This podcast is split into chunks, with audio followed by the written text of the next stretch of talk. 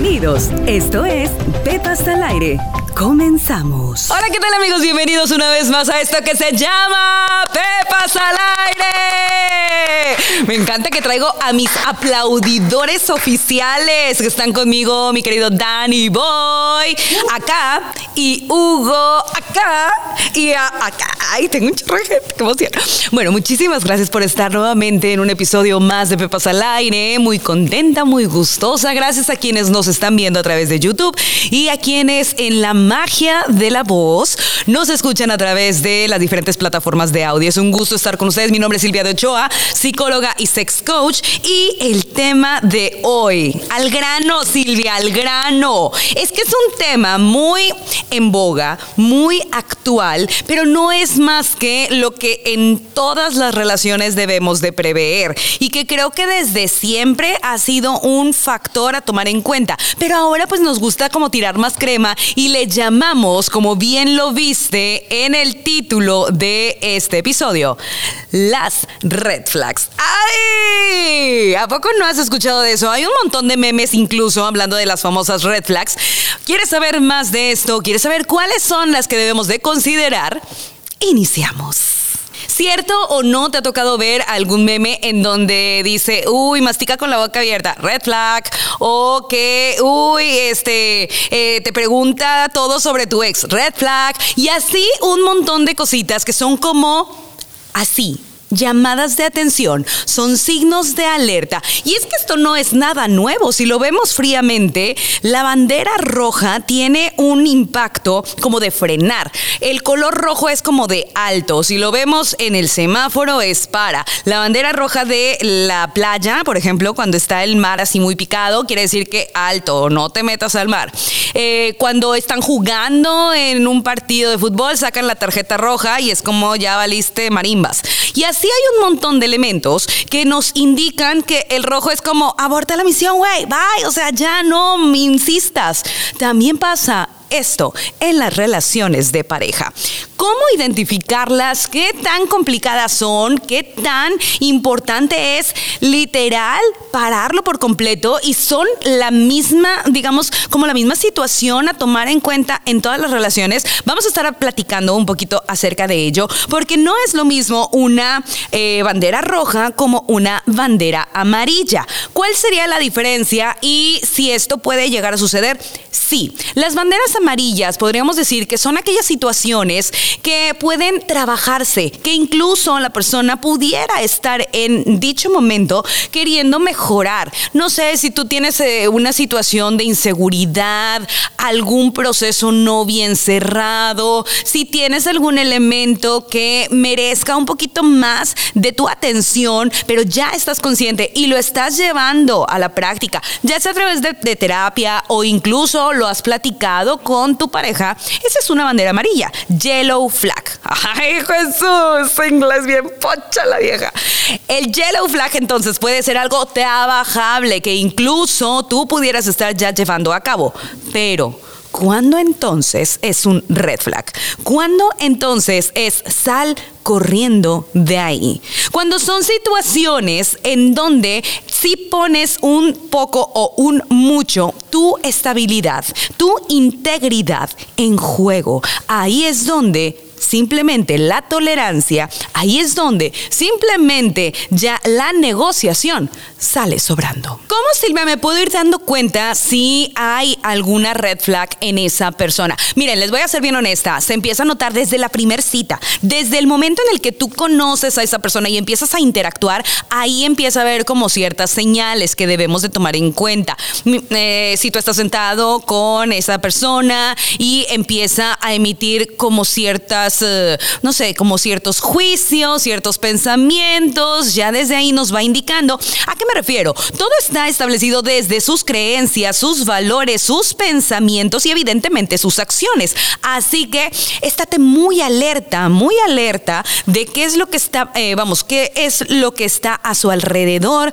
de cómo se desenvuelve, cómo se desarrolla. una de las principales red flags, porque vamos a estar mencionando los que yo considero que son como un poquito más interesantes y adicional como que también los que son más eh, constantes, más recurrentes, los que incluso en mis propias redes sociales como que llegan las chicas quiero aclarar, esto no es exclusivo de las mujeres, también hay red flags que eh, los hombres deben de tomar en cuenta.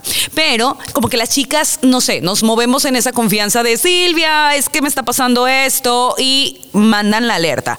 Entonces, ¿qué es lo que sucede? Una de las típicas que voy a, mencionar es que en esa primera cita llega la persona y, oye, pareciera, pero que es una sesión de terapia, ¿sí? Te cuenta todas sus penas, te cuenta todos sus problemas. Y si esos problemas y esas penas incluso están relacionadas a su ex pareja o a su, eh, su pasada relación, esa es una gran bandera roja, porque nos está indicando varias cosas. No necesariamente nos enfoquemos en que no ha superado ese suceso, que sí pudiera llegar a ser algo que ahí nos dé como aguas, cuidado, todavía no cierra el ciclo, pero también hay que ver cómo es que se eh, expresa de su ex eh, pareja, de su exnovia, su exnovio, porque lamento decírtelo, pero esa ex loca o ese ex loco pudieras llegar a ser tu amiga. Sí, hay que ver cómo se desarrolla la plática y qué tanto también responsabiliza a su expareja de lo acontecido, de lo sucedido. Si toda la responsabilidad recae en el otro, si te platica que la relación no funcionó porque el otro no hizo bien las cosas, si todo lo que sale de su boca es para juzgarlo eh, con algunos dejos de enojo, de ira, de odio, rencor, evidentemente esa persona es de cuidado. Esa persona no ha superado esto y muy probablemente esa forma de expresarse de la persona que estuvo antes que tú pudiera llegar a ser la misma expresión en la próxima relación. Así que la ex loca pudieras llegar a ser tú. ¿No te ha pasado que tienes una primera, segunda cita y bueno, les va bastante bien, ¿no? Como que se empiezan a conocer, todo sale muy bonito, pero en esa segunda cita de repente te ve y te abraza así como... Te extrañé tanto. Es que tú no sabes, pero ya siento que te amo. ¡Wey! O sea, red flag, red flag. No, ¿Cómo, hasta me, me da cállate tú, Siri. Hasta se alteró. Es, es. Gobiernate, Silvia. Es que esto es muy común y es que aquí vienen varias cosas que llaman la atención. La primera, esa necesidad de demostrar amor puede llegar a ser muy romántica para algunas mujeres porque viene del amor romántico, el cual no existe, gracias Disney por traumarnos. Pero, segundo punto, puede ser también una, eh, un inicio de una increíble manipulación. Así que debemos estar muy atentos. Nadie puede amar a otro alguien en una segunda cita. Sí, sí puedes sentir así como maripositas y decir, ay, su madre está bien bueno, ay, güey, está bien sabrosa. Sí, definitivamente, y vas a sentir cosas y todo. Pero de ahí a que digamos, güey yo lo amo, o sea, yo ya siento que... Y no nada más en ese sentido, sino también esas personas que tienden a presionar a más. Es decir, oye, eh, ¿cuándo vamos a conocer a tu familia? Oye, ¿cuándo me vas a presentar con tus amigos? ¿Cuándo nos vamos a casar? ¿Cuándo eh, me vas a dar el anillo? Todo siempre como buscando un mayor control y queriendo como de alguna forma así, tenerte nada más para esa persona, sí definitivamente es una llamada de atención. Por el contrario, también una eh, red flag muy importante es quien de plano no define qué es lo que somos. ¿Te ha pasado? Es muy común hoy. Les voy a platicar una anécdota que es real, es real. Yo no tengo ningún reparo y siempre lo he dicho en decir mi edad, pero el próximo año probablemente ya no la voy a decir, así que guarden este video y empiecen a hacer números, porque no puedo, no me voy a prestar a repetir mi edad. Este año cumplo los 40. Gracias, bye. Es todo, no diré más nada. Pero lo hago como referencia para que se den cuenta la eh, línea generacional. ¿Qué quiero decir? A mí me tocó esa parte en donde sí tenías que pedir que si quieres ser tu novia. A mí mis parejas sí llegaban y me decían, ay Silvia, es que mira, quería preguntarte, ¿verdad? Si tú y yo, y yo, ay, qué emoción, ¿quieres ser mi novia? Sí, o sea, a mí sí me lo preguntaron. Incluso tengo que decirlo que tuve un par de novios que no me lo preguntaron a mí, se lo preguntaron a mi papá. O sea, en esa brecha generacional estoy. Pero me tocó este cambio en donde uno de mis hermanos, que tiene unos cuatro años menos que yo, me, em, me comentó de que, ah, es que estoy saliendo con una chica. Y yo, ¿y a dónde vas? Y me dice, no, güey, o sea, como que estoy saliendo, nos estamos conociendo. Y yo, ah, caray, a ver, ¿cómo es eso? Sí, o sea, es que estamos saliendo, pero estamos viendo a ver qué pasa. Y yo, a la madre, yo pensé que salir es como que, ay, salieron, ya se fueron, al rato regresan. Esto fue alrededor de hace como unos 15 años. Así de mocha estaba. Gracias. ¿Qué pasa? Que hoy día como que el concepto de la formalidad de la relación queda en eso. Empiezan a salir y empiezas a tener algo y empiezas a asumir que son. Y desafortunadamente hay muchas relaciones que se quedan en nada más estirar esto, no formalizan, no le dan un título, no le dan una eh, estabilidad a la relación. ¿Cuál es el red flag de esto? Que evidentemente en algún momento tendrán que definir cuáles son los límites de dicha relación. Si tu pareja o la persona en cuestión no te da esa seguridad, no te permite que vayan formalizando. Y a pesar de que tú insistes y a pesar de que tú buscas esa estabilidad y que evidentemente puedan llegar a coincidir o incluso conciliar algún tipo de eh, título para la relación y de plano no se da, tú tienes que estar muy consciente de valorar tu tiempo, de valorar también tus valores y aquellas, eh, digamos, emociones relacionadas a lo que es la idealización de tu relación y poner entonces en una balanza si conviene o no conviene seguir gastando la oportunidad en dicha relación o pseudo relación. Así que ahí tienes una red flag importante. ¿Tú de cuál eres? ¿De las que tenían que decirte quieres ser mi novia o de las que andan saliendo para ver qué es lo que pasa? Sea lo que sea, defínalo. Seguimos con esta lista que estoy segura que van a faltar un montón y yo quiero que en mis redes sociales también me hagas saber cuáles tú consideras que serían muy importantes y las estemos también compartiendo a través de este, eh, de este medio. Ahora, una muy importante es que cuando tú estás enamorado o enamorada, cuando tú estás ilusionado, sí, eh, de repente tenemos como esa especie de ceguera selectiva. La ceguera selectiva no es otra cosa más que tú ves lo que quieres y te conviene ver. Entonces, no somos del todo honestos con nosotros mismos y vemos aquellos aspectos que nos favorecen. Pero ¿qué pasa cuando tu entorno, tus amigos, tu familia, tus conocidos, incluso algunos que son del trabajo o que no tienen como un acercamiento muy, eh, sí, no, no son tan cercanos, te hacen llegar o te hacen notar que tu pareja actual como que, ah, no, así como que, güey, no nos gusta. No, hay algo que no me llama, hay algo como que no me late. ¿Te ha pasado? Si te ha pasado, aguas. Esa puede ser una gran bandera roja, porque en ocasiones nosotros no alcanzamos a ver aquellos detalles que probablemente sí están pasando. ¿Y sabes por qué? Por otra también bandera roja que es muy común. Solemos justificar incluso las cosas que no son justificables. Algunos detalles que tú en una situación digamos, eh, adversa o en otra eh, perspectiva, podrías a lo mejor verlo en un amigo o en una, no sé, un conocido, como algo que no se debe de tolerar. Pero estando tú con esa persona, es como, ay, güey, no pasa nada. empiezas a justificar aquellas cosas que sabes perfectamente que no deben de ser. Y es tan, tan, eh, vamos, exhaustivo, es tan cansado tener que estar justificando situaciones que tú sabes que no, no, no, no, tendrían por qué ser. Entonces empezamos a hacer ese juego.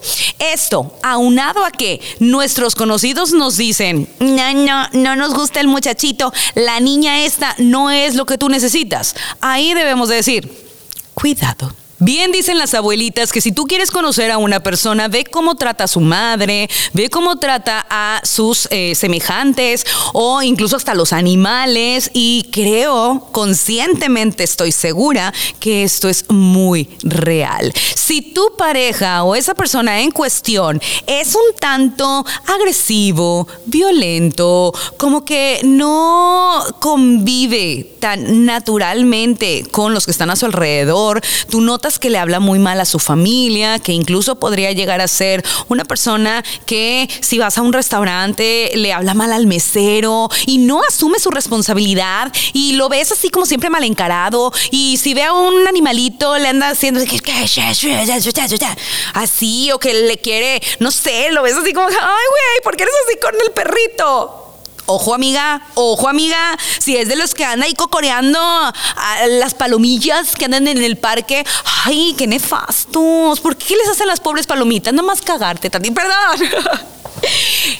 aguas con esas personas que no son empáticos a su alrededor, a la naturaleza, a su familia, a sus amigos e incluso a personas que no tendría por qué tratar mal.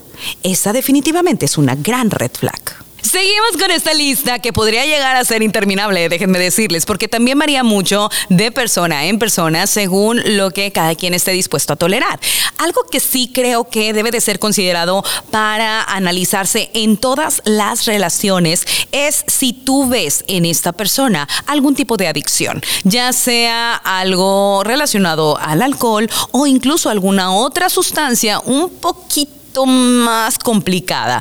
¿Por qué lo menciono? Porque hay ocasiones en que lo dejamos así como que vaya pasando, incluso la personalidad de ya con el alcoholcito adentro o con lo que sea que en un momento dado haga ahí mella en su forma de ser, pues a veces lo justificamos. Es como que, güey, es bien divertido este vato. Como me encanta, siempre dice puras tonterías cuando está así como que bien happy. Y empezamos a alardear de que es como una de sus, mm, digamos, de sus talentos.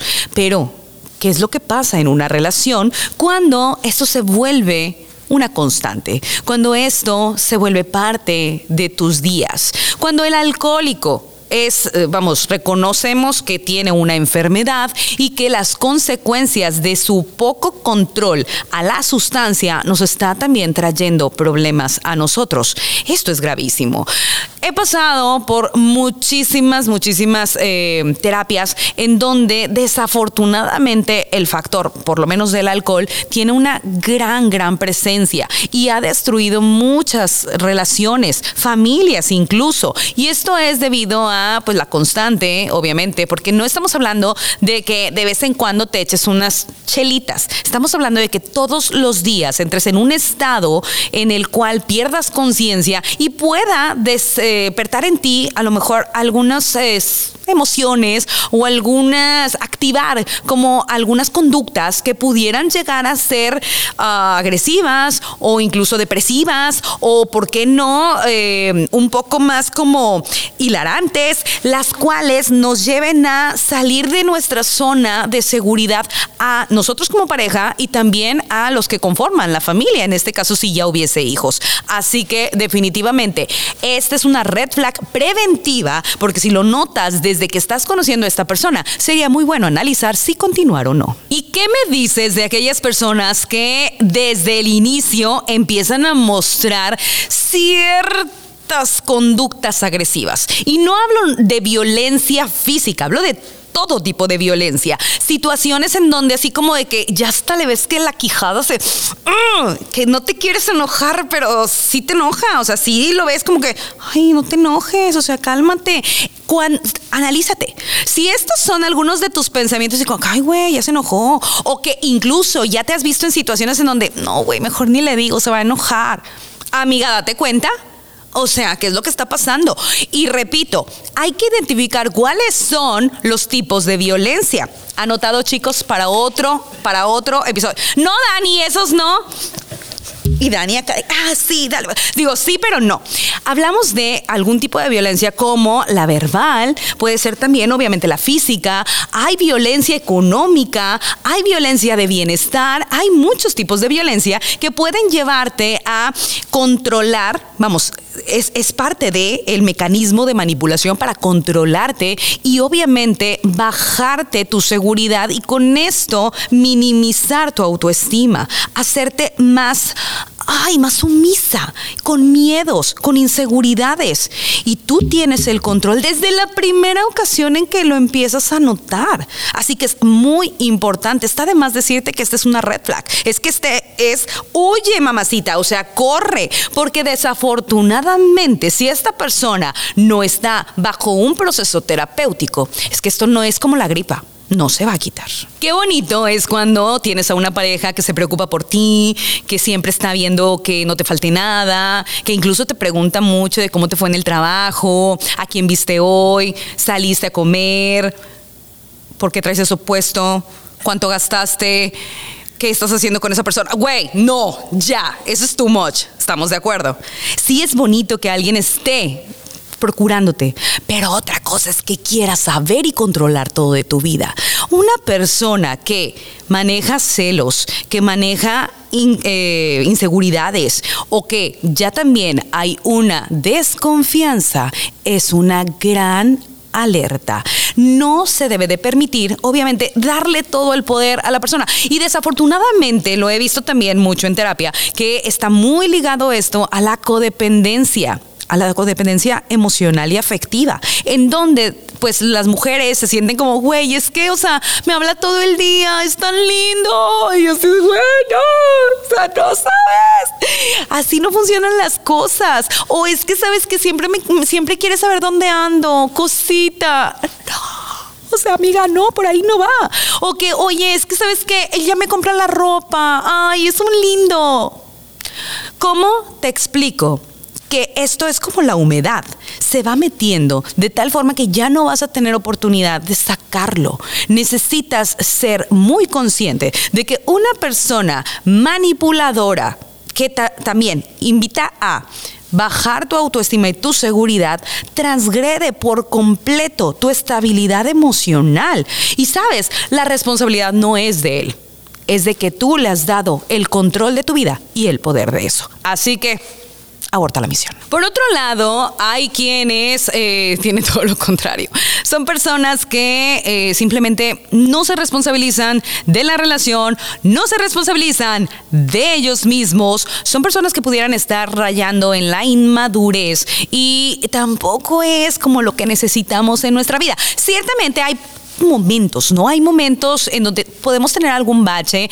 Por ejemplo, no sé si dejaste de elaborar o por alguna situación no te está yendo bien en ese en esa etapa se vale. Yo estoy súper consciente de que en las buenas y en las malas. Pero otra cosa es cuando pues está a gusto aquí, todo está muy padre, mi amor, no tengo, me ayudas porque mira, ya no hay gasolina para ir a verte, pasas por mí, mi carro está, pues, está descompuesto. Aguas con todo eso. Son señales, son señales de alerta. Me recuerda tanto como al de este del, del Netflix del Netflix, el estafador, ¿verdad? Bueno, haz de cuenta, manita, aguas, mi reina, que el hecho de que la tenga de 20 no quiere decir que usted tenga que pagar por eso.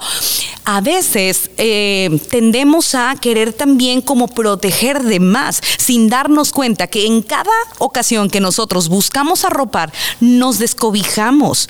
No podemos dar cuando no tenemos para dar. Así que primero te cuidas tú y ya después ves qué es lo que puedes hacer por la pareja. Pero en todo caso, una persona inmadura, irresponsable y una persona que no quiere asumir su postura o su rol en la relación, Bye bye. Este es súper común, una red flag que también, híjoles, que esto es un desfile, pareciera que estoy recordando así todos los casos de mis pacientes. Ay, qué horror. Es un desfile de problemas psicológicos, definitivamente, y que terminan desafortunadamente algunos en terapia porque no lo pusieron el alto a tiempo. Así que ahí te va, ahí te va para que tengas esa precaución. ¿Qué de aquellos eh, personajes, digámoslo así, que tienen esos como, esas explosiones de ira. Sí, de ira. No sé, pongo un ejemplo, va manejando en el carro, así como que, mm, y luego de que se le atraviesa tu madre, cabrón, te pasa, tú, güey, y tú así, hey, amor, cálmate, y todavía va y se acelera y se pone, frena el vato, frena el vato, así como que, dale, que tú dices, güey, ay, aquí bajan. Eso es común sueles vivirlo o por, vamos, esto es a lo mejor con terceros, pero ¿qué contigo? ¿Qué contigo? Que de repente, no sé, ve algo que no le gusta y de repente es como, ¿por qué si te dije que no? Y lo ves así y, como que se recuerda así del comercial del Canal 5 en aquel entonces de cuenta hasta 10 y está 10. Pero nada más no la vuelvas a cagar, güey. ¡Ah, la más aparte! Amiga, Bye. Ya, no digo nada. Mándale la porra. Mándale la terapia. Ay, no, no, no. Cuántas proyecciones aquí definitivamente. Pero es que es importante que reconozcamos que obviamente tampoco, eh, vamos, una relación es perfecta. Pero sí lo que quiero establecer con este tema es que hay también algunos elementos totalmente intolerables, ¿sí? Que no deben de pasar de una línea. Hay un límite, el cual no se debe de brincar. Y pues ahí tenemos una lista importante. Otro, casualmente hablando de límites, es esta situación en particular. ¿Qué de aquellas personas que a pesar de que tú estableces los límites y que dices, no, hasta aquí, simplemente pareciera que no te hacen caso. Te voy a poner un ejemplo. Si tú, sexualmente hablando, le dices, oye, no, es que sabes que no, hoy no tengo ganas, te presiona, te sientes así como obligada o ves que no está muy de acuerdo con tu postura, Ojo. ¿O qué sucede con que tú dices, oye, es que sabes que la verdad todavía no quiero que vayas a, mi casa y te empieza a presionar, de, ya no quieres, no quieres que conozca a tu familia, no quieres que me presentarme o te avergüenzas de mí y empieza como a manipular de tal forma que tus propios límites los empiezas a brincar.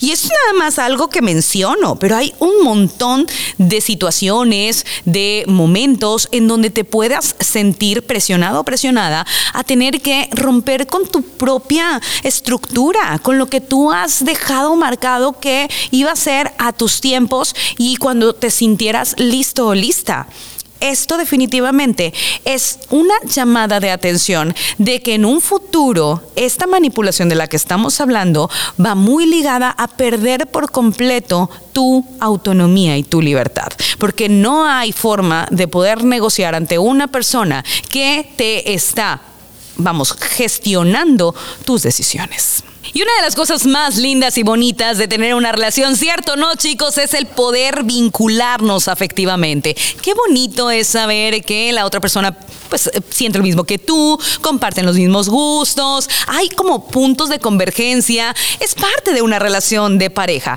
pero ¿Qué pasa entonces cuando este vínculo no se completa, no se da en su totalidad? Porque no hay una comunicación de ello, no hay un buen manejo de emociones, no hay un buen manejo de sentimientos, no hay esa interacción y simplemente pues no fluyen las cosas.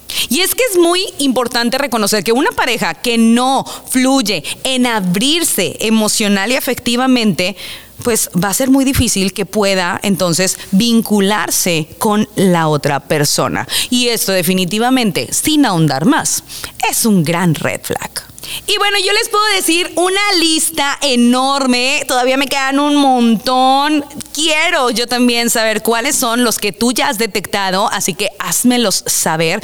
Pero definitivamente lo que sí te puedo decir es que cuando tú tienes esa corazonada y empiezas así como que, ay, güey, esto no me late, o sea, ¿por qué? ¿Por qué me cuesta trabajo continuar? ¿Por qué dudo tanto? ¿Por qué siento que estoy dejando de ser yo? ¿Por qué incluso quiero como hacer que las cosas no sean como realmente están pasando. Amiga, definitivamente por ahí no es. Escucha tu intuición, escúchate, sé honesta también contigo, sé honesto contigo e identifica si simplemente lo ideal de forma, vamos, precautoria, a tiempo, por favor, es decir adiós. Esto es lo mejor. Las red flags tienen un mayor eh, eficacia, una mayor eficacia si lo hacemos en prevención, si lo hacemos de forma precautoria, porque ya una vez metidos ahí, ay, no quiero imaginar ya todos los daños que pasaron. A tiempo, mamita, a tiempo, papá. Date cuenta para que puedas evitar entonces situaciones colaterales que desafortunadamente pueden dañar toda tu integridad emocional. Ahí quedó el tema del día de hoy. ¿Aprendimos algo, chicos? Sí. A huewi. Muchísimas gracias también a ustedes que estuvieron ahí pendientes de este nuevo episodio en Pepas al Aire. Gracias de verdad por siempre estarnos acompañando, por permitirnos durante estos minutitos, si vas a ir el tráfico, o estás en la oficina, o te estás tomando una copita, o pues eres más así como yo, y le entras al, no sé, ¿cómo se Al Tonayán, güey, no importa, aquí no somos fijados, usted entrele y salud por eso. Yo haz de cuenta que estoy ahí como chupando. Ok, haz de cuenta que estoy brindando contigo.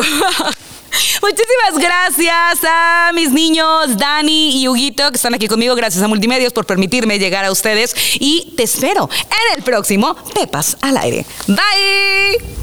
Gracias por escucharnos. Esto fue Pepas al Aire con Silvia de Ochoa. Te esperamos en la próxima.